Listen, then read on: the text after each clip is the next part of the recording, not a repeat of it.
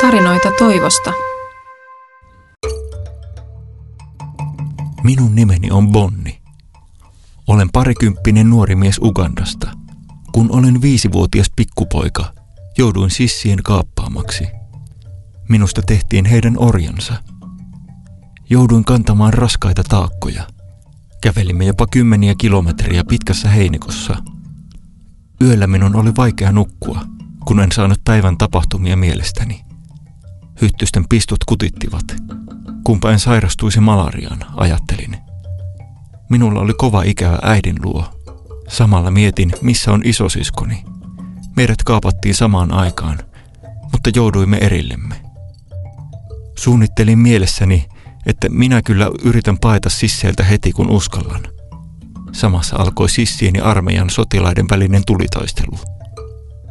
Yhtäkkiä tuska repi jalkaani ja kättäni. Minun oli osunut kaksi luotia. Joku toisista lapsista yritti tukahduttaa verenvuotoa likaisella kankaan palalla. Minun oli kuitenkin pakko jatkaa matkaa ja kätkeä kipuja kyyneleet. Onneksi ampumahaavat eivät tulehtuneet, vaikka arvet jäivät. Neljä kuukautta myöhemmin sain vihdoin tilaisuuden juosta karkuun.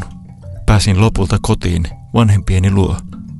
Siellä näin siskoni, joka oli päässyt pakenemaan jo aiemmin. Nyt olen nuori isä. Elämäni on rauhallista. Rukoukseni on, etteivät omat lapseni joutuisi koskaan kokemaan samoja kauhuja, joita itse joudun käymään läpi. Haluan kaikin tavoin suojella pientä perhettäni. Olen onnellinen ja kiitollinen, jos sain elää yksinkertaista elämää. Kiitos Fida ja suomalaiset kummit, että olette suoneet minulle mahdollisuuden oppia uusia asioita, joiden avulla voin huolehtia itsestäni ja perheestäni.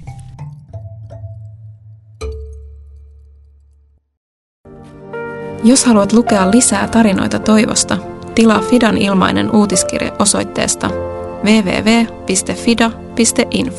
Siis www.fida.info.